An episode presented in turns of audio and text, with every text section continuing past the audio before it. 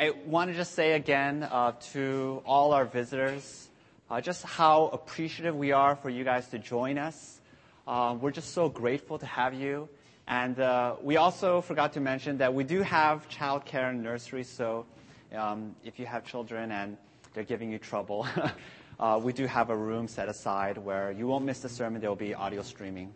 So if you guys can all turn to page four in your bulletins, the text today comes from Luke chapter 14. And I'll read to you starting from verse 12.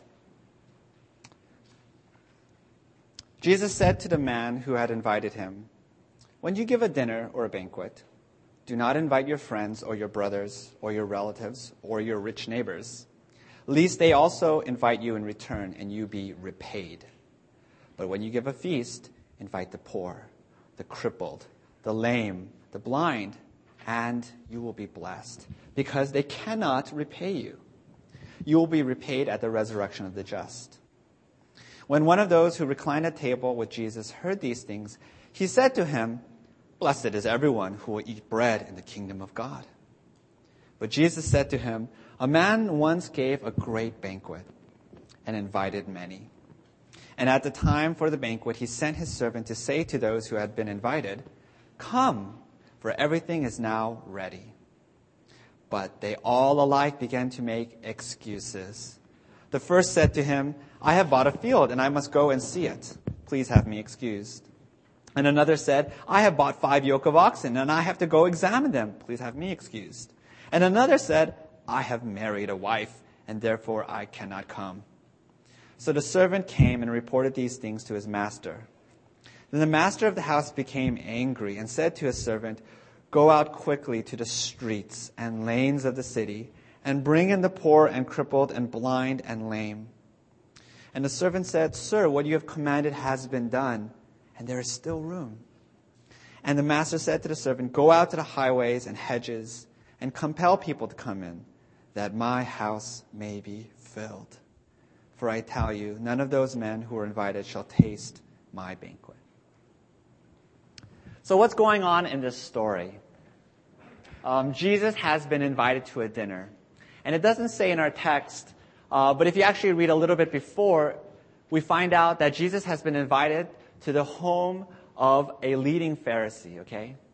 And so I want you to imagine this dinner setting. All the elite are there. You know, the social, financial, religious elite. All the most important people of the community are sitting there, and Jesus is there. And what are they talking about? What's the topic of conversation? Well, it says in verse 15, it's the kingdom of God. Someone exclaims, Blessed is everyone who will eat bread at the kingdom of God. Now, before we can move on, we have to ask, you know, what is the kingdom of God? And, uh, you know, so much can be said about this. And uh, I'm not going to say it all, so I'm just going to give you the most briefest of explanations, okay? The kingdom of God was the great hope of the Jewish people that one day God would come and he would reign as king. And all of God's people, as citizens of this kingdom, would enjoy uh, prosperity, peace, justice. And so let me just cut to the chase. The kingdom of God is salvation. Okay? The kingdom of God is the blessings of salvation to know God. Okay? And so all the people at the dinner are sort of, you know, gathered. They're talking about the kingdom of God, and they have this assumption that they will be in that kingdom, that they will enjoy the blessings of that kingdom. And Jesus characteristically responds with a little parable. He says, Let me tell you a little story. And in this story, he's answering four questions. Okay? Number one, what is the kingdom of God like? What is the nature of the kingdom of God? Number two, who will be left out of the kingdom? Number three, who will be included in the kingdom. And then finally, number four, very important, what does that mean for us? What, how does that change us in the here and now, the fact that this kingdom is coming? All right, so that's my outline. Um, so let's, let's dive right in. Let's look at point number one. What is the kingdom of God like? And Jesus in verse 16 starts the story by saying, A man once gave a great banquet. Jesus tells us that the kingdom of God is a banquet. Now, in the ancient world, that had just incredible meaning and, you know, just deep emotional resonance. But for us, it doesn't mean as much, right? And I'll tell you why. Because for us in the modern world, particularly in America, no one starves, right? You know, even the homeless don't starve, right? We're awash in food. I mean, there's just food everywhere. And not only is there a lot of food, but we have an incredible variety. You know, just, we can eat all kinds of different kinds of delicious food. But it wasn't like that in the ancient world. In the ancient world, starvation was a real problem, okay? There were occasional feasts, there were constant food shortages.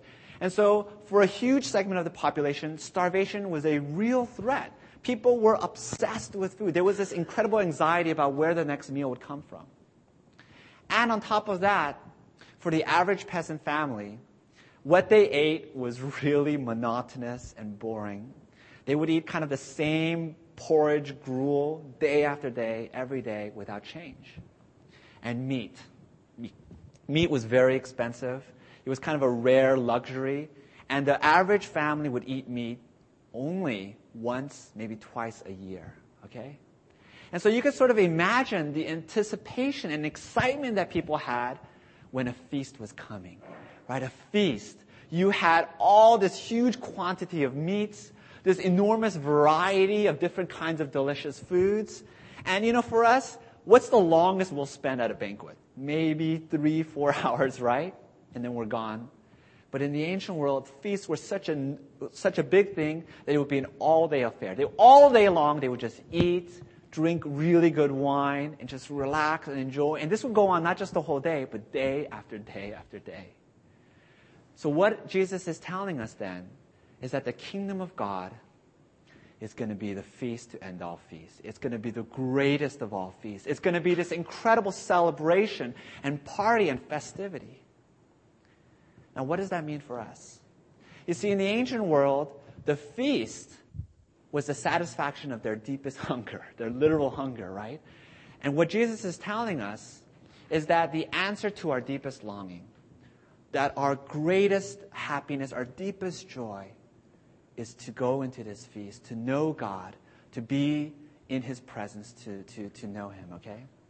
Now, there's a second aspect to the feast that we sort of don't really appreciate, which is that um, in the ancient world, feast, the most usual reason is a victory banquet, right?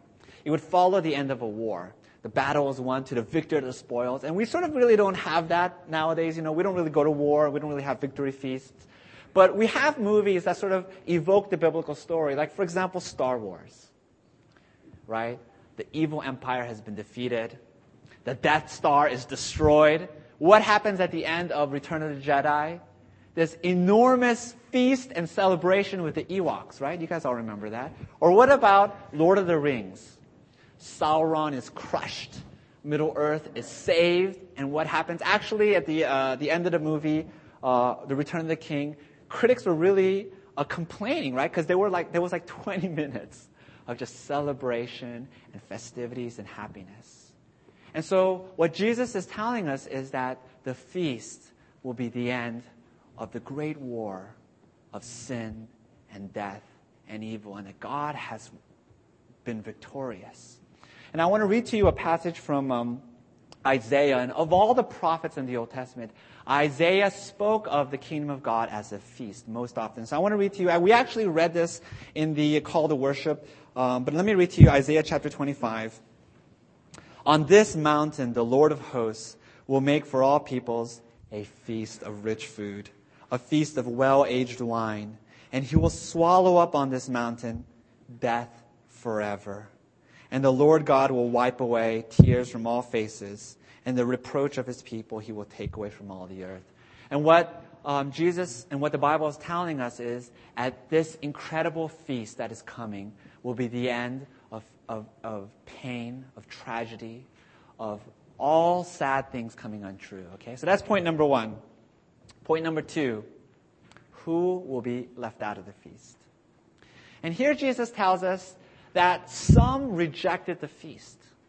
And this some were the wealthy and the well to do. And what Jesus is telling us is that the wealth of the wealthy keeps them out of the feast. And see, we have to appreciate in the story, and this would have been immediately apparent for the listeners, is that this uh, host of the feast, host of the banquet, was incredibly wealthy. We can kind of see that just the sheer number of guests that he brings in, right? Just can you imagine the expense of, of preparing all that food and just how big his house must have been? And so it was the custom of that day that when you uh, hosted a feast, you would invite your peers, your social equals. And so this first set of people that he invites is sort of the people, you know, who are very wealthy themselves. They're, these are people of high standing in the community. And Jesus tells us that, shockingly, they all alike gave excuses. They all said, we can't come to the feast. And so what were these excuses? They said things like, oh, I just bought a field. I need to go inspect it. Or I just bought five yoke of oxen and, you know, this in a typical family owned one yoke. So this guy is able to buy five times that amount. He says, I have to go inspect it. One guy says, I just got married. I'm too busy. I can't come. And what are they all saying? They're saying, I have all of this wealth. I have all of these, you know, the busyness of life. And even though they're invited, they cannot come. And compare that with the other, the second set of people, the poor, the crippled, the lame. These are people with nothing. These are people on the brink of starvation. And so when they're brought into the feast, can you sort of imagine their reaction? You know, they're like, yeah, you know, they're celebrating and, you know, they're bringing in the dishes and with each dish, all the guests are like, oh, this is awesome. Can you see all that meat there and all that food? But what about the first set, the rich, you know, the busy? they're saying, you know, they're kind of turning their nose up at the banquet. They're sort of sniffing at the banquet and they're saying, you know, I have so much going on. I don't need it. And so what's the application? Jesus is telling us that people reject the gospel because they are filled with something else. That they're too preoccupied with the cares of this life. That they're sort of feasting on the richness and the fatness of this life and therefore they're spiritually dull, that they're spiritually, they're not hungry. We all know people like this, right? You, um, you go, you have a friend and you share the gospel with them and you tell them about the glories of Christ and their response is, yeah, right? They don't have any real objection. They don't have any problem, but they're just like, you know, so much is going on in my life. Everything is going well. My relationships, my career. I'm not really that interested, right? It's like this. Um, imagine you are about to go to a feast, a banquet. And uh, the most expensive, uh, let's say the most expensive San Francisco restaurant. And an hour before you go, you break open a huge bag of potato chips. And you just start to stuff your face. And then you eat this huge vat of ice cream. And then you go to the restaurant, what's to happen? You're to look at the food and you're to say, yeah, right? Filet mignon, yeah. It's not that the food is, is, is inferior, but it's that you've stuffed yourself with junk, right? You've eaten food that isn't really food, and now you're not really hungry. Now, I know what some of you are thinking. You're saying, hold on. Are you saying that it's wrong to be wealthy? Are you saying that it's wrong to have the good things in this life? You know, if my work comes to me and says, here's a job promotion, should I say, no, thank you? I'm uh, trying to stay lean for the feast ahead. no, that's not what I'm saying. But listen, okay? What I'm saying, it's good and right for you to do well in this life. It's pleasing to God. But listen, when things go well, when you enjoy success, don't be fooled don't be deceived into thinking that it's the real thing, that it's the real food. The ultimate feast is coming ahead, and everything that is good in this life is but a foretaste. And so, really, then, the truly poor, the people who are really poor, have an advantage over those who are wealthy, right? Because they know, they have nothing. They know the incredible excitement, and, the, and they're just thrilled at the feast to come. And so this story then is a warning and it's a comfort. It's a warning to those of us who are doing well in this life. Don't be fooled. Don't be satisfied as if it's the ultimate. And it's also a comfort. And here's why it's a comfort. When God brings troubles into our lives, when God takes away um, those things that we think we need, God is trying to wake us up. He's trying to open our eyes so that we can know and see the, the, the banquet, the feast to come. All right, so that's point number two. Who is left out? Point number three, who is brought into the banquet? Now, uh, this is where the story gets really amazing, shocking. Because in the ancient world, uh, when you hosted a banquet, you always invited your peers, your social equals. Why? The reason why is because banquets were a kind of social currency in that day. It was a way to build wealth. It was a way to sort of increase your stature in the community. Because when you invite these very important people to your banquet, then when they host a banquet, they're supposed to invite you back. And it was sort of a way to kind of climb in that community. And um, we sort of still have this. Uh, not really, we don't really host feasts, but I think we still do this with weddings, right? Um, I remember uh, Christina, my wife's um, brother, recently got married, and he was the kind of guy where you know he didn't want the fuss and the hassle of a wedding, so he's like, I just want to get married in civil ceremony in court. But um, his parents, so Christina's parents, insisted that they have a wedding reception, right? And the reason why they wanted a wedding reception is they said, we have to make sure we get our money back, right? And the way it worked is that all of their friends had invited them to their children's weddings. And so they dutifully wrote a check, gave a cash gift. And now they're saying it's our turn, right? we got to get some of that money back. It's a way to climb. But the shocking, the almost unthinkable thing happens in the story the host of the feast invites the poor, the crippled, the lame. These are people who can never, never, never pay back the host. They can never host the feast. And so, what is Jesus telling us? That this is the gospel. That you come to the banquet with nothing. You have nothing to offer. There's no way you can pay God back. God doesn't look at you and say, what an attractive inner beauty you have. You know, what amazing moral record. What a good person you are. No, he sees you as this beggar on the street and he brings you and he has compassion. This is the way um, Isaiah, again, remember Isaiah is the prophet that speaks of the kingdom of God as a feast. This is the way Isaiah describes the feast in Isaiah 55. He says, Come, everyone who thirsts, come to the waters. And he who has no money, come buy and eat. Come buy wine and milk without money and without price. Why do you spend your money for that which is not bread and your labor for that which does not satisfy? Listen diligently to me and eat what is good and delight yourself in rich food. That is the gospel. That is what it means to be saved. But this goes against everything that we naturally believe, right? We're, we scream against this because our natural relationship with God is not as a beggar, cripple on the street, but we have this kind of transactional bargaining relationship with God, do we not? Um, one of my favorite movies of all time is Amadeus. It's Kind of an old movie. Maybe a lot of you haven't seen it. But um, Amadeus is the story of these two classical music composers. One we all know, Mozart. And the other is this kind of um, obscure, kind of middling talent guy named Salieri. And uh, the story is told from the perspective of Salieri. And the movie opens with Salieri as this little child. And more than anything in this world, he wants to be this great composer.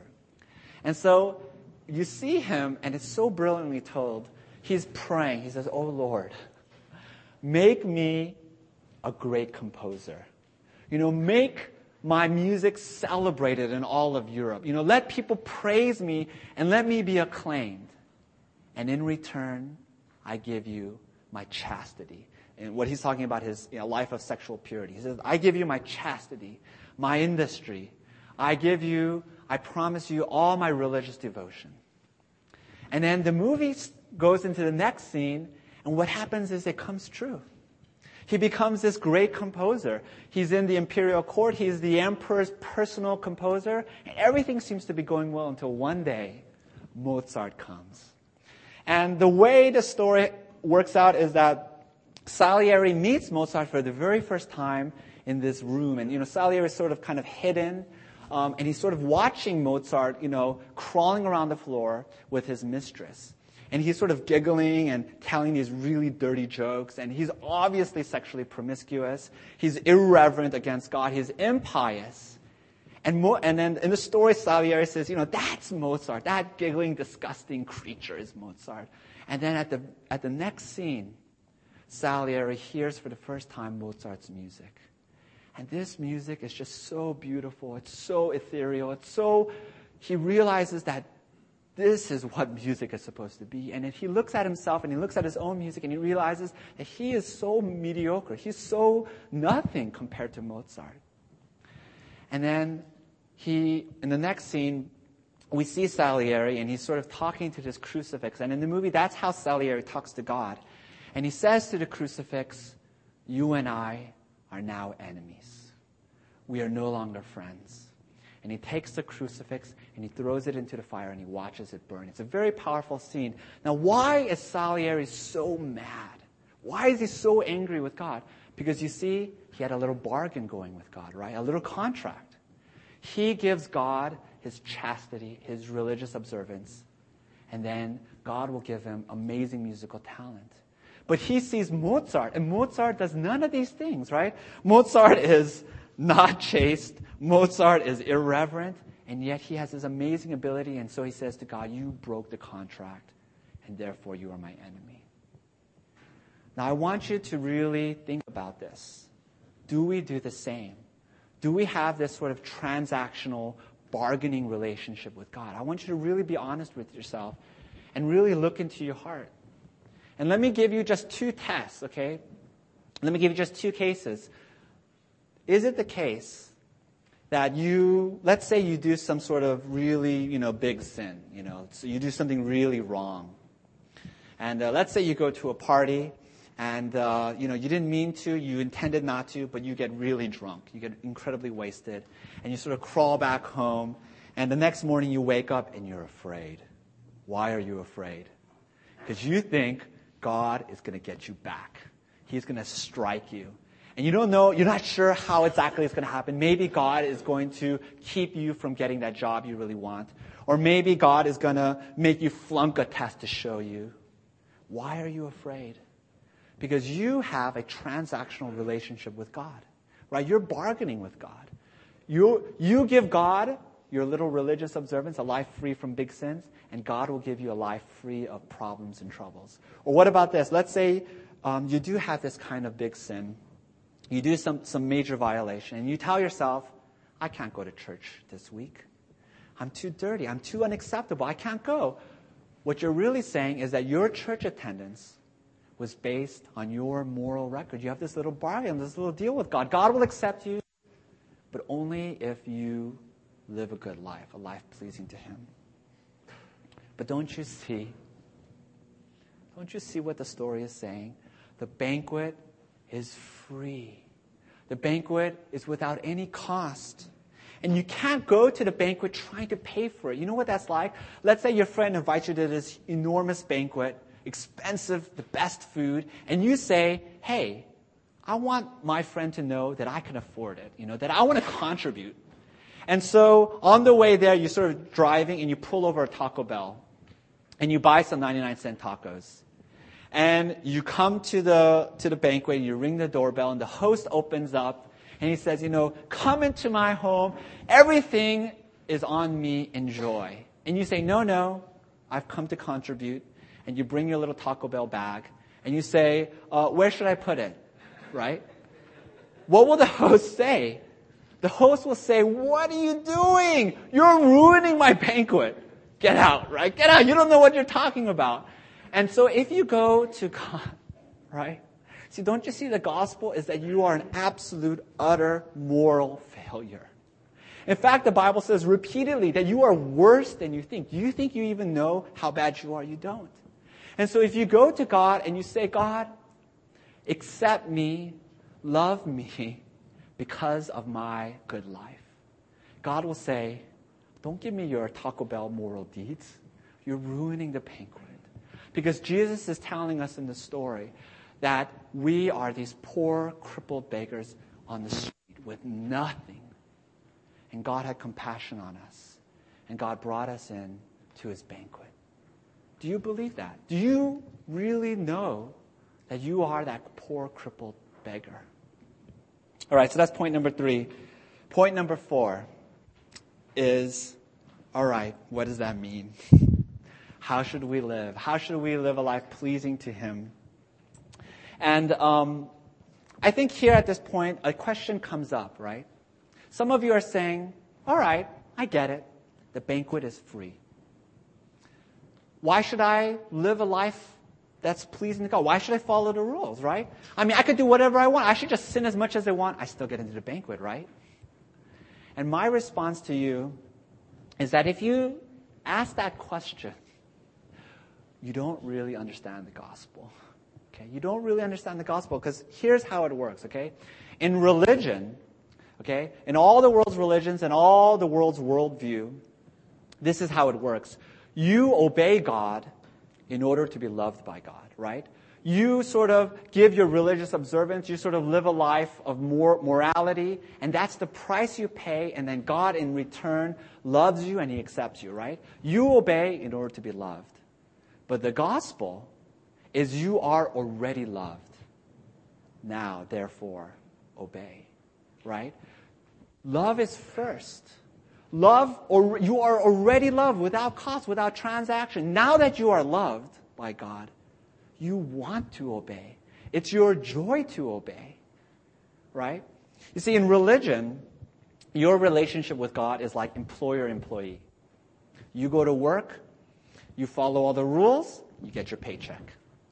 But the gospel, your relationship with God is like father and son. You are already the son. You did nothing to deserve the son. You came, you're the son.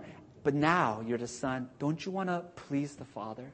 Don't you want to follow his rules as an expression of your love for the Father? But if you say to yourself, ah, I'm the Son. Now I can do whatever I want. Who cares about the Father? I don't care if I hurt the Father. All that you're saying is showing is that you're not really a son. Because no son would ever say that. A true son, even when he hurts the Father and breaks the Father's rules, is grieved, right? You're broken because you don't want to hurt the Father. All right, so why am I saying this? Well, all of this to say, what does it mean to obey? Okay? What does it mean to live a life pleasing to the Father? And Jesus tells us in uh, verse 12, so all the way at the top, Jesus says, here's what a life that's pleasing to God looks like. Jesus said also to the man who had invited him, When you give a dinner or a banquet, do not invite your friends or your brothers or your relatives or rich neighbors, lest they also invite you in return and you be repaid. But when you give a feast, invite the poor, the crippled, the lame, the blind, and you will be blessed because they cannot repay you. You will be repaid at the resurrection of the just. What is Jesus telling us? Some of you are wondering, how literally am I supposed to take this, right? Am I supposed to never eat dinner with my friends and my social peers? No, that's not what Jesus is saying. Jesus is kind of using this particular Hebrew expression. What he's saying is, don't only eat with your um, friends and with your social equals, but also eat with the poor and those who are beneath you. And so let me translate that into modern culture, right? Because, you know, we don't really have feasts nowadays, right? What did the feast mean? See, a feast was a way to build relationships. And the same principle applies today, right? We build relationships with other people in order to climb, in order to improve ourselves, right? We gravitate towards the rich, the beautiful, the popular. Why? Let's be honest. Let's really be honest with ourselves. Because we look at them in terms of what they can do for us, right?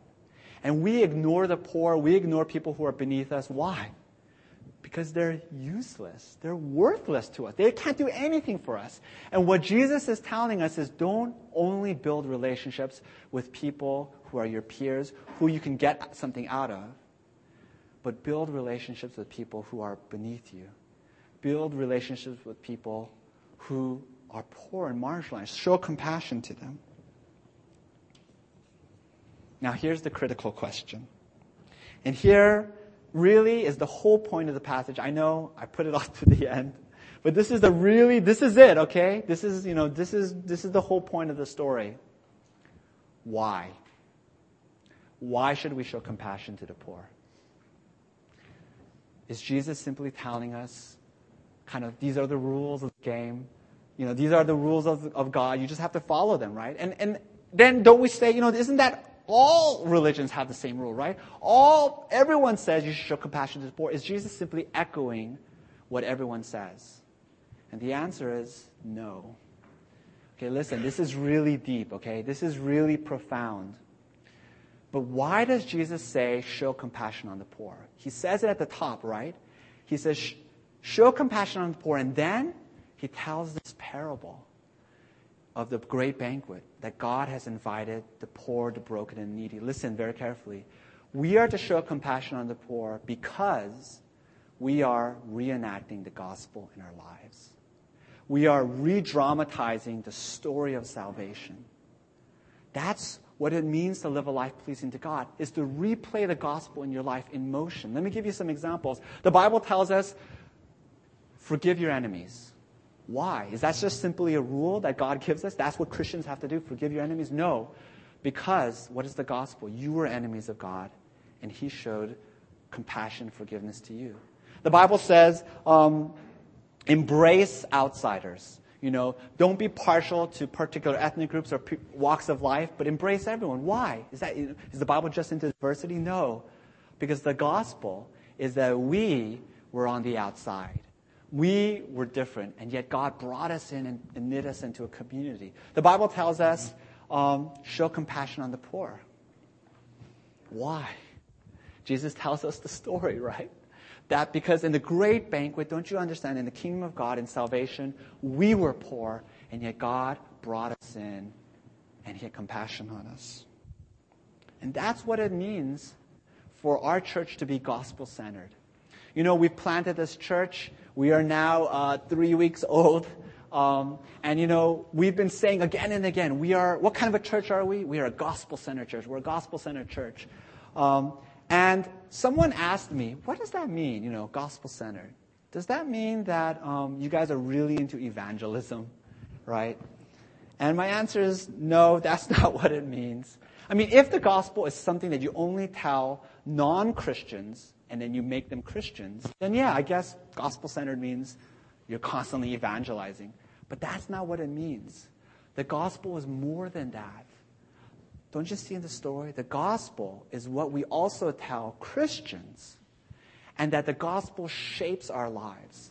The gospel is sort of the fuel that feeds the fire of the Christian life. It's the transformed life based on the gospel. Therefore, we tell the gospel not only to non Christians, but to Christians. And to the extent that you believe the gospel, that you really understand that you are poor, broken, and needy, to that extent, you will show compassion on the poor.